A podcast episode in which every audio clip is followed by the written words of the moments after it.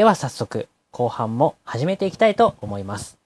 時間はすっかり夜11時ですが、みゆさん大丈夫ですか？眠くないですか？そうなんです。私いつも9時10時になると寝てしまうことが多いのでもう今はゲイラジのために必死に起きてます。みゆさんが寝てしまう前にアンケートの話から、えー振り返ってみましょうか。そうですね。えー事前にゲイラジツイッターで皆さんから2つのアンケートに協力してもらいました。ありがとうございあます。ありがとうございます。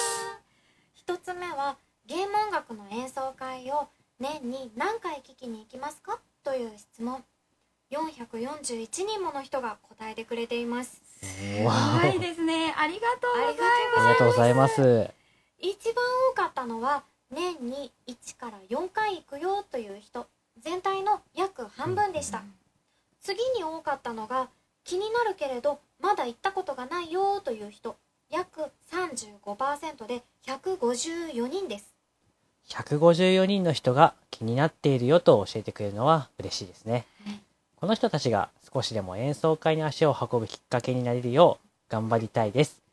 ツイッターのハッシュタグやリプライでどんな情報が知りたいかよかったら教えてほしいですできるだけ皆さんの欲しい情報や話題を提供できるように努力したいので教えてもらえると泣いて喜びます。あのアカウントが広まってしまうのが心配な方はゲイラジのアカウントにリプライ返信でこっそり伝えてもらえれば広まる心配もないので安心ですよちなみに1年に10回以上演奏会に行くというプロの皆様も5%つまり22人もいるんです。これ私想像より多くてびっくりしました。えー一番多いのは1から4回で約50%。1から4回で幅があるので何とも言えませんが、年4回だと考えると結構いってるイメージですよね。どんな演奏会に足を運んでいるのか、皆さん演奏会をどういう基準で選んでいるのか気になりますね。ね。好きなゲームで決めているのか距離で決めているのかなどうん。いろいろありますね。ちなみに私はツイッターで仲良くなった人が出る演奏会はゲームが分からなくても聞きに行きたいなって思います。おー。うん。22人の人たちにお話聞いてみたいですよねなんか。演奏会あるあるや今までの面白い話とか、うんうん。あと各地の美味しい食べ物とか気になることがたくさんあるんですようんうねんそのうち遠征についてもラジオの中でお話ししていきたいですよね。そうですね。ラスカルさんは年内に北海道と福岡に遠征予定がありますよね。私とみゆさんはちょっと遠い距離だと九州かなというところなんですが、いやーお恥ずかしながら、はい、その予定でございます。その演奏会に行く距離についてもアンケートしたんです。一番多かったのは電車移動の距離60%でしたでも新幹線の距離も約30%なので結構多いですよね。そうなんです。そして飛行機の距離は 11%22 人で一つ目の10回以上演奏会に行く人と全く同じ人数ですごい偶然ですよねこれ。でもこの交通手段は答えてくれた人のお住まいによっても変わるからなかなか難しいところで九州や北海道、沖縄に住んでいるような人だと、ほとんどの演奏会が飛行機や新幹線の距離になってしまうし、逆に私たち東海地方の人間は、関西あたりは鈍行で行けてしまったりとかね、するので、単純には考えられないですね。すね少しずつアンケートやハッシュタグでの会話を積み重ねていって皆さんのことをよく知っていけるようになりたいですはい。特に演奏会に多く足を運んでいる人はそれだけいろいろな知識が豊富だと思うので演奏会の楽しさやポイントなどがあればどんどん私たちにも他のリスナーさんにも教えてほしいなと思いますあとは演奏会の会場の近くに住んでいる人たち。アクセスの話や、近くの美味しいお店や、おすすめのお土産や、美味しい食べ物や、美味しい食べ物を、ハッシュタグでつぶやいたら、きっと遠征で遊びに来る人たちの参考になって、楽しいと思います。美味しいものが知りたいです。お腹空いてくるのでそろそろ後半の演奏会情報に行きましょうか。はい。わかりました。後半まず1団体目はラストエリクサーウィンドウオーケストラさん。第6回演奏会シークウェル新たなる旅立ち。日時は9月23日の日曜日。会場が1時開演が1時30分となっています。場所は通り伊丹ホールの大ホール。阪急伊丹駅より北へ徒歩約3分です。駐車場は326台あります。場所によって車の高さの制限が違うので注意してくださいね。料金は最初の30分が150円。上限は土日祝日だと1500円です。曲目はブレイブリーデフォルト。スーパーマリオ RPG アンダーテイル。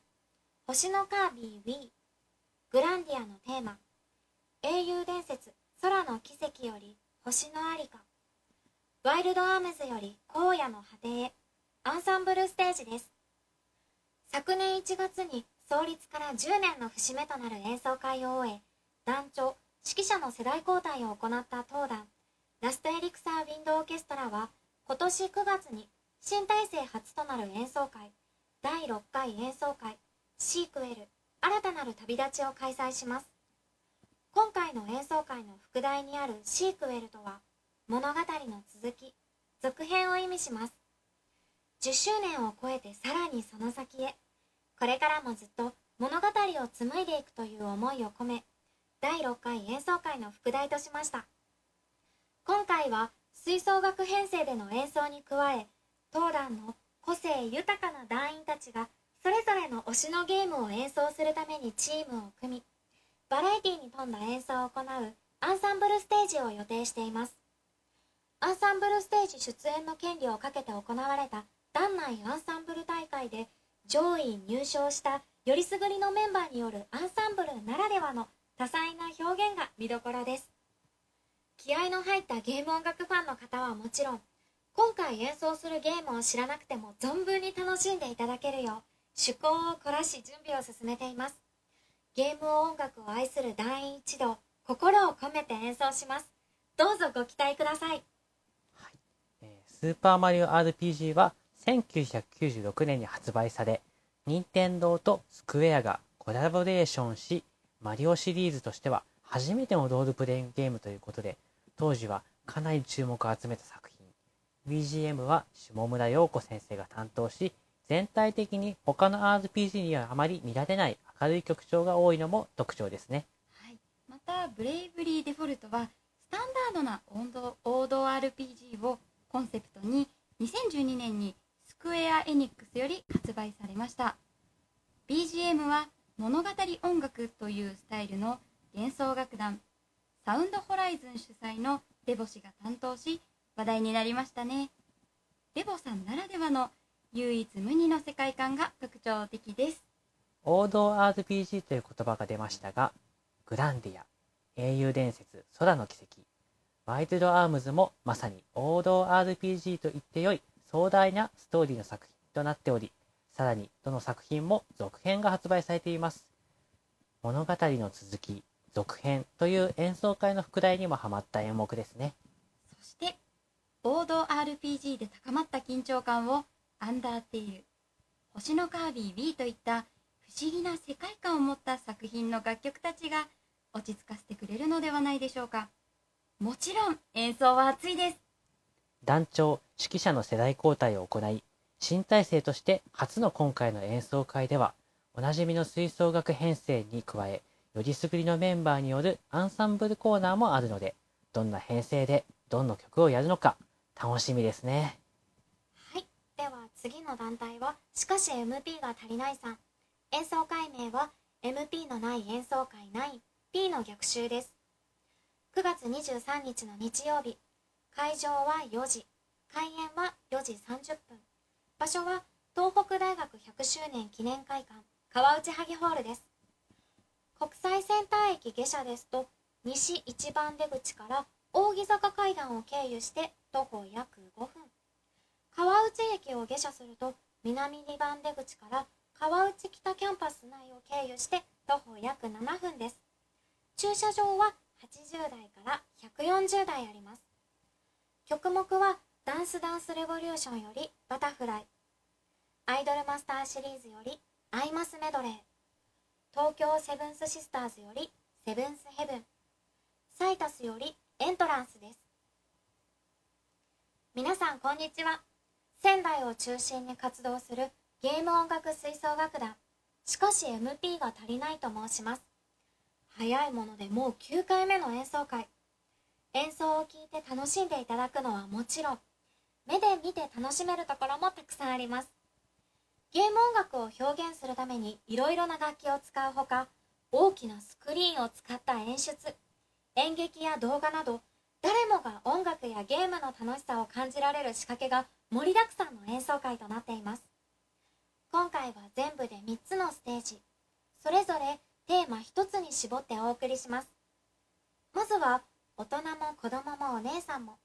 みんなにおなじみ不朽の名作マザー2誰もが聞いたことのあるあの曲からえ？この曲を吹奏楽で？なんて曲まで。当時の冒険を思い出してワクワクすること間違いなしです。次のステージは音ゲーフェスティバル。音ゲーつまり音楽ゲームの祭典です。例えばアイマスメドレーセブンスシスターズよりセブンスヘブン。懐かしいところではダンスダンスレボリューションよりバタフライなど多彩な音ゲーの祭典を MP がどのように盛り上げるかご期待ください。第3ステージはレトロでユニークな内容とゲーマーの心を揺さぶるストーリーで RPG 界に衝撃を与えたアンダーテールを取り上げます。曲名も展開も作品のネタバレになるので言えないのがもどかしい。演奏会に来るときはゲームをプレイしてから来ていただくことを強くおすすめします。9月22日3連休の真ん中会場4時開演4時30分東北大学川内萩ホールにてお待ちしています。マザー2は1994年に発売されていてコピーライターの糸井重里さんがゲームデザインされていて今までの RPG のお約束から少し外れたような独特な世界観が特徴的でしたね。BGM もサンプリング音源を多用して生音に近くなっていてスーパーファミコンの限界に挑戦したような音質ですよね。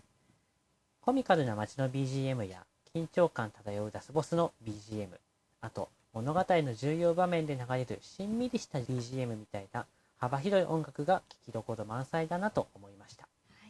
第2部はアイマスメドレーが入っていますよ。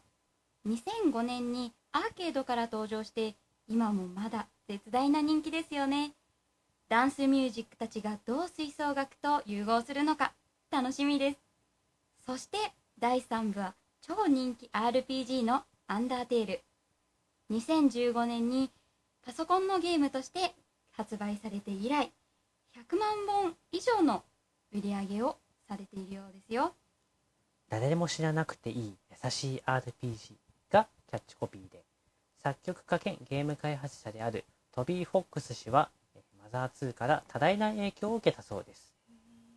昔の RPG のオマージュが多々あるこの作品では BGM も昔のような通称ピコピコサウンドと言われる音楽が中心となっているのでどう吹奏楽アレンジされるのかも気になります。子供も大人もお姉さんも楽しめる演奏会乞うご期待です。次はイベントです。吹奏楽園祭2018場所は府中の森芸術劇場ドリームホール。9月23日の日曜日。会場が2時30分開演が3時です。京王本線東府中駅から徒歩約7分。駐車場は190台で1回300円です。参加団体を順にご紹介していきます。まずはフロイデ・ウィンド・ハーモニー・オルケスタさん。楽器の上手い下手に関係なく音楽を楽しめる楽団を目指して東京都府中市で活動している吹奏楽団です。当団は楽器の上手い下手に関係なく楽しく演奏できる活動を目指し2000年12月に誕生いたしました。発足時は15人から始まり増減はありますが現在は50名前後で活動しております。主な演奏予定曲が七夕そして吹奏楽のための犬夜叉です。続いてルセッターミュゼ吹奏楽団さん。ルセッターミュゼ吹奏楽団は2005年5月28日に結成されたアニメ音楽やゲーム音楽を中心に演奏する吹奏楽団です。楽しくなけりゃ意味がないをモットーに日々楽しみながら活動しています。活動の主体としましてはアニソン曲全般や特撮曲。ゲーム音楽はロールプレイングゲームからアドベンチャーゲーム。恋愛シミュレーションまで様々な楽曲を演奏しています。主な演奏予定曲は「お邪魔女カーニバル」そして「ポケットモンスターブラックホワイト」です。続いてマスターブラスさん。マスターブラスはゲーム「ザ・アイドルマスター」シリーズの楽曲を吹奏楽に編曲し楽譜と演奏 CD を制作する個人プロジェクトです。今回はこの日のためにメンバーを集めて結成したスペシャルバンドで演奏をお送りします。奏者と客席一緒に楽しめるステージを目指しますのでぜひ一緒に盛り上がってください。プロデューサーさん吹奏楽ですよ。吹奏楽。主な演奏予定曲はザ・アイドルマスターシリーズより。最後はドリマンダートアンサンブルさんです。ドリマンダートアンサンブルは2018年に発足したばかりの演奏団体で演奏機会に合わせて吹奏楽やオーケストラなど様々な編成で活動していくことを目標としています。今回は市販楽譜の吹奏楽によるドラゴンクエストを取り上げ年代幅広く愛されているドラゴンクエストシリーズの音楽をたっぷりとお届けします。主な演奏予定曲は吹奏楽によるドラゴンクエストパート123よりドラクエ1から9までのシリーズから選曲していきます。こんにちは。2018年9月23日日曜日府中の森芸術劇場で開催予定の合同演奏会吹奏楽園祭2018です。吹奏楽園祭2018には一般の楽団からサブカルメインの団体まで幅広い4団体が出演します。吹奏楽オリジナル曲からドラクエやアイマスなどのアニメゲーム曲まで様々な曲が吹奏楽でお楽しみいただける内容になっています。一言で吹奏楽というといわゆるブラスバンドが演奏する行進曲などを想像される方も多いと思いますが吹奏楽は吹奏楽の編成に合わせて作曲されたオリジナル曲以外にもオーケストラ曲を吹奏楽編成向けに編曲された曲 J-POP などよく聴く歌アニメや特撮ものの曲ゲームの BGM など非常に多くのジャンルを様々な場面で演奏します。今回の吹奏楽園祭2018ではそれら多くのジャンルの曲を4つの団体が様々な演奏を繰り広げる予定です。ぜひ吹奏楽の無限の可能性を感じてください。吹奏楽園祭さんはコメントとは別にイベントの趣旨も送ってきてくださっていますので少し紹介しますね。東京関東にはこんなにもたくさんの吹奏楽団があるのにあまり交流がないのでは？一般局の吹奏楽団とゲームアニメ系の吹奏楽団はあまり交流がないのでは？ゲームミュージックの企画オーケストラはたくさんあるけれど吹奏楽はあまりないのでは？吹奏楽を愛する運営メンバーは日頃からこんな思いを持って悶々と過ごしていました。ないならやるしかないな。その一声から吹奏楽団を集めた合同演奏会をやりたい思いを胸に企画を進めてまいりました。さまざまな方面の方にご助力をいただきこの度吹奏楽園祭として吹奏楽団の合同演奏会を開催させていただける運びとなりました。吹奏楽園祭は一般からアニメゲーム系までジャンルを問わず吹奏楽団の共演をお楽しみいただける内容となる予定です。どうぞご期待ください。ないならやるしかないなっていうセリフ最近聞き覚えがあるような 私たちと一緒だ。ゲーム音楽だけでなくアニメや特撮もの j p o p にオーケストラ曲などいろいろなジャンルの曲が聴けるので普段聴かない曲たちと新しく出会えるのも音楽イベントの魅力ですね。はい。では次福岡ゲームミュージックフェス FGMF さんです。演奏会は2つあります。まずはレトロゲ4時代を超えた物語。会場は3時開演は3時30分。こちらがチケット制です。2つ目は原音同時開催で入場は無料。こちらの方が早い時間。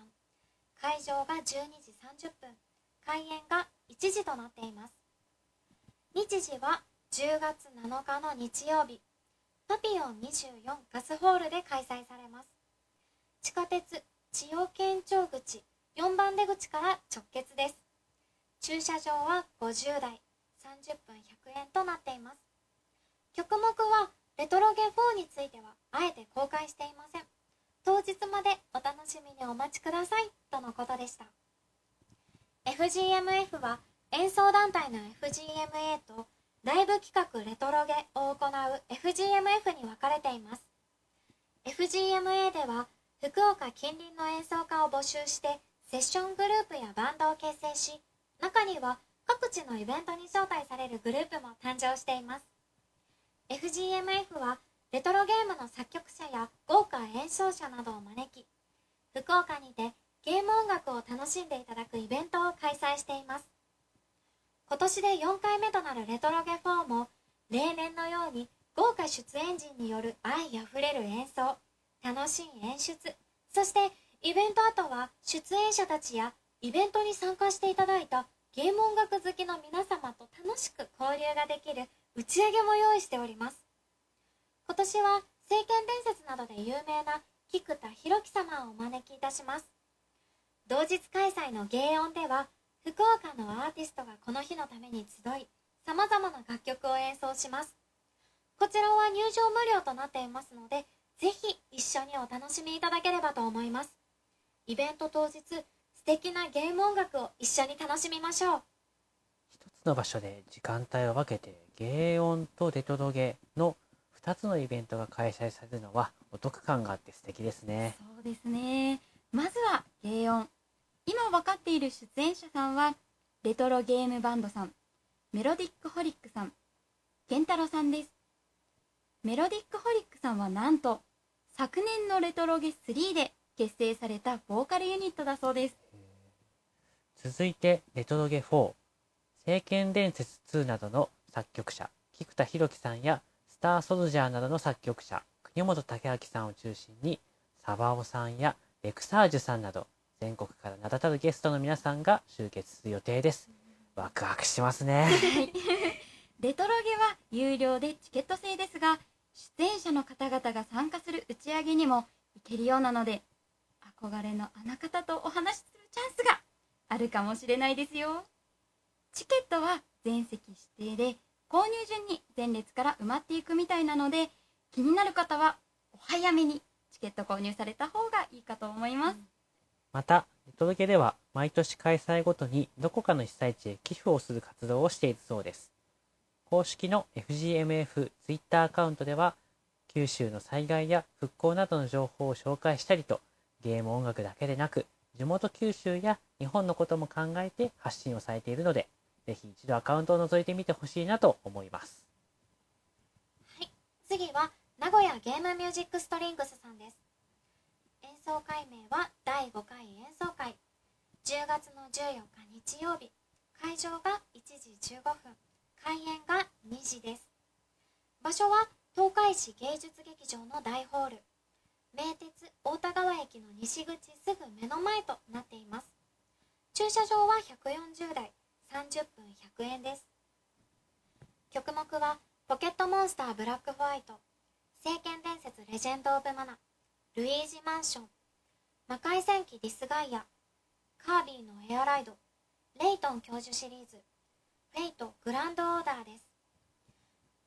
NGMS の一押しは何といっても大規模弦楽合奏という演奏形態。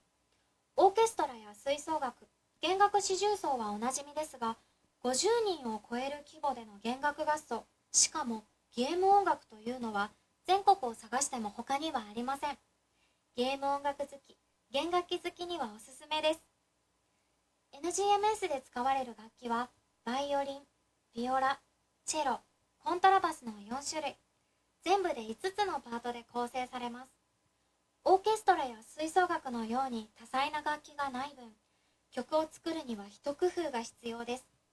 弦楽器らしくそして原曲を再現するために時には弦楽器のイメージからは想像もしない奏法を駆使して演奏します。最後に NGMS では楽しくやることをモットーにしています。普段の活動でも演奏会でも弾外の遊びでもとにかく楽しくという気持ちを団員全員が持っています。演奏会に来られた方ともぜひ楽しい時間を共有したいと思っています10月14日はぜひ東海市芸術劇場までお越しください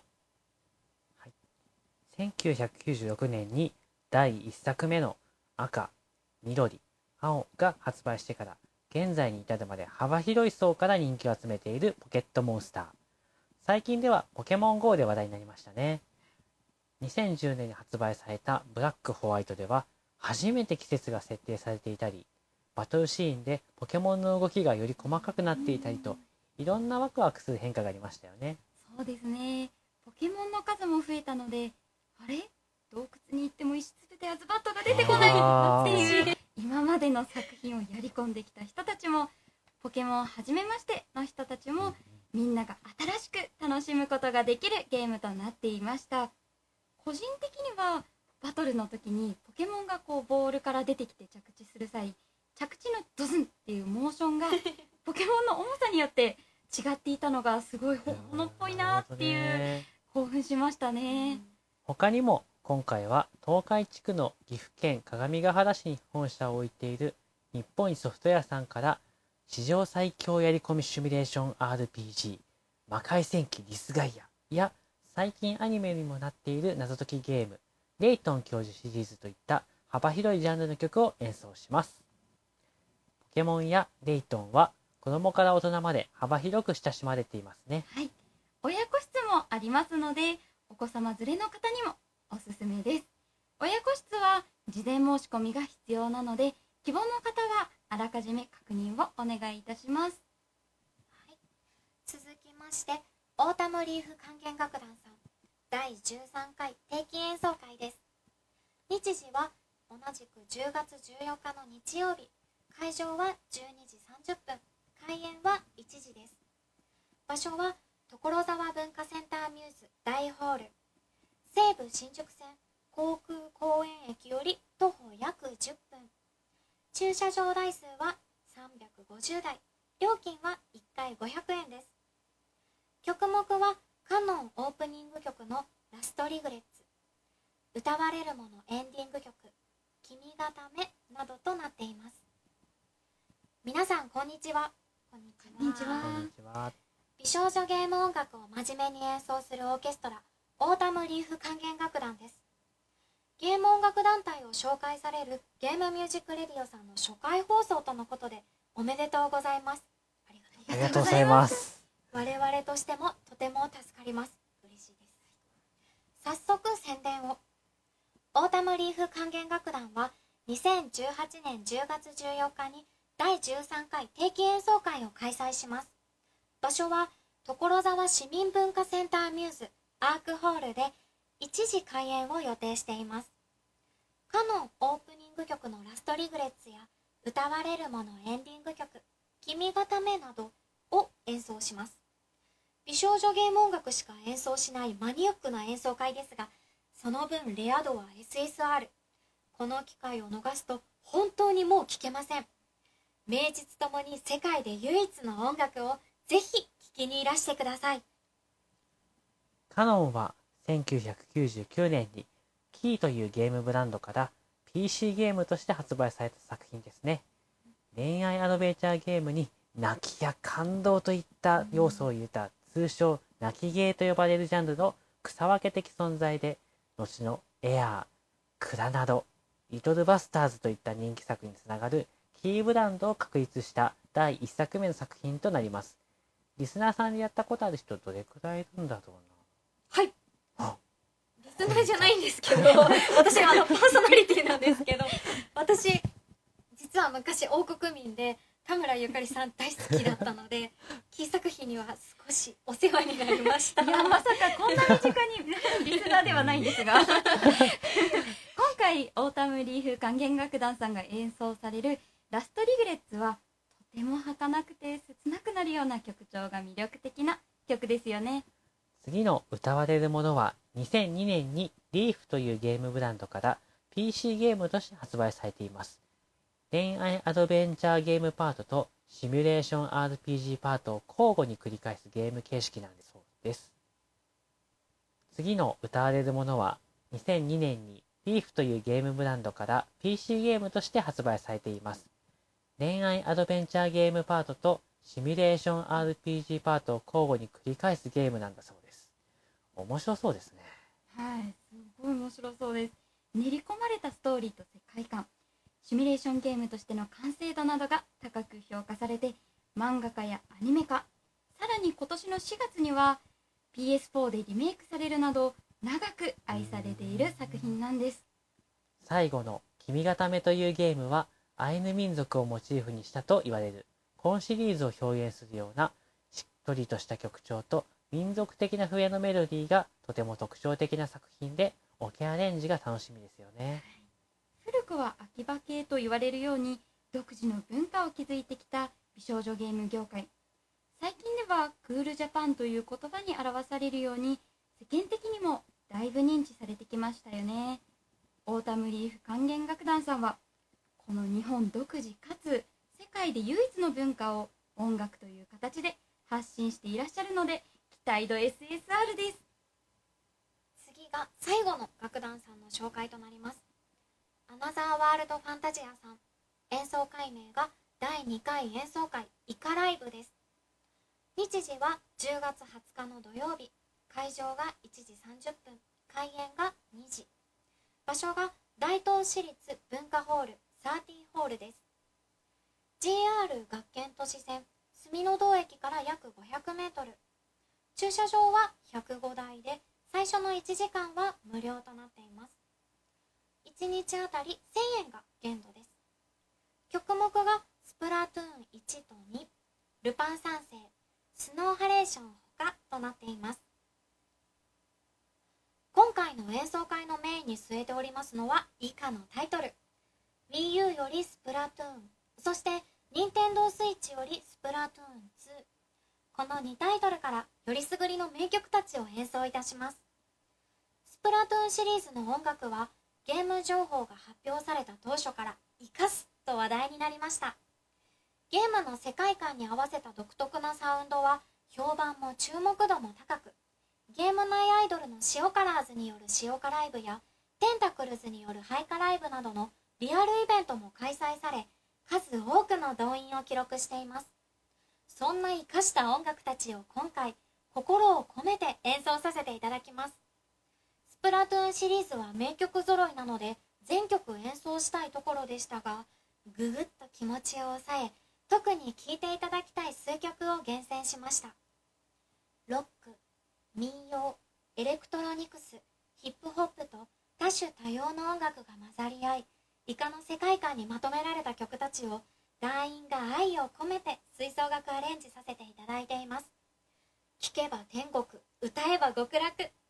生の楽器が奏でるイカの世界をぜひぜひお楽しみください。なお今回の演奏会ではスプラトゥーンシリーズの他にも様々なアニメゲーム音楽を演奏いたします。コアなオタクからライトなオタクまで幅広い方に楽しんでいただけるプログラムとなっておりますので皆様お誘い合わせの上ぜひお越しください。いいかよろしく。スプラトゥーンシリーズの BGM はプラトゥーンの世界の若者たちに人気のポップミュージックという設定で曲ごとに架空のアーティストが設定されているんですよねそうなんです。例えば、バトル BGM ではロック調の曲があったり、一人でプレイして攻略するヒーローモードでは、打ち込み音楽の良さを生かしたテクノ調の曲が多くなったりしています。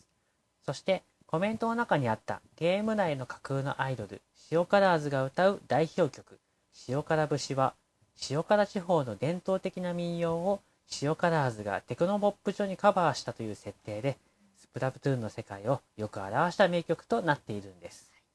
いろいろなジャンルが融合しているスプラトゥーンシリーズの名曲たちを吹奏楽というまた違ったジャンルで演奏するのは難易度が高そうなイメージがありますがだからこそどんな素敵なアレンジになっているか楽しみですね他に演奏される予定の「ルパン三世」は誰もが知っている名曲ですしスノーハレーションを歌っているミューズは「紅白」にも出場しましたねもう国民的アニメアイドルグループですもんね。皆さんの周りにもカラオケで歌っている人多いんじゃないですか？曲目すべてに熱いファンの方がいると思いますので、演奏会の盛り上がりが楽しみですね。はい、ということで全団体さんの紹介が終わりました、お疲れ様ですお疲れ様でした。頑張った私たち。いやー。初めてのゲイラジ放送どうでした？どうでした？いやー、あの、これ生放送じゃなくて、まあ、収録だと思うんですけど、それでもやっぱ緊張しますね。いやーあのこれ生放送だったらもうやばかったですうねんカミカミ声が。私たち何回撮り直した？のうんもう指では数えきれない。慣れるまではねうんどうして？ね皆さんにも少々お聞き苦しいところがあるかもしれないんですけれども、まあ順番にレベルアップしていけたらと温かい目で本当にね。これから少しずつ、えー試行錯誤して皆さんに良い情報をお届けできるよう頑張っていきますので、よかったらまた感想をお願いします。そして第1回放送が終わった私たちですがもう早速第2回放送に向けて動き出しています。第2回放送の公開日は10月の20日を予定しています。どうぞよろしくお願いします。ます。ということでこの辺りでゲイラジゲームミュージックレディオの第1回放送を終わりたいと思います。聞いてくださった皆さん本当にありがとうございました。ありがとうございましたバイバイ。